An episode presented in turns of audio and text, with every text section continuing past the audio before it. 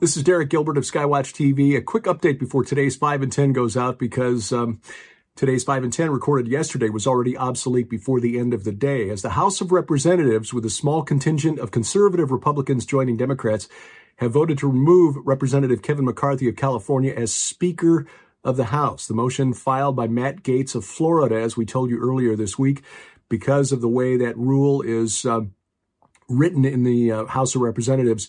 Once the motion to table the uh, the the the bill had uh, the the motion to vacate had failed, uh, the vote was required within two days. So that took place yesterday. Kevin McCarthy is out as the Speaker of the House, the first time this has happened in American history. So it's a rather significant event. McCarthy said he's not going to run for the office again. Speaker pro tem uh, Patrick McHenry has set next Tuesday as the date for the voting. Democrats will line up behind the minority leader Hakeem Jeffries. It's unclear at this point who will emerge as the consensus candidate of Republicans.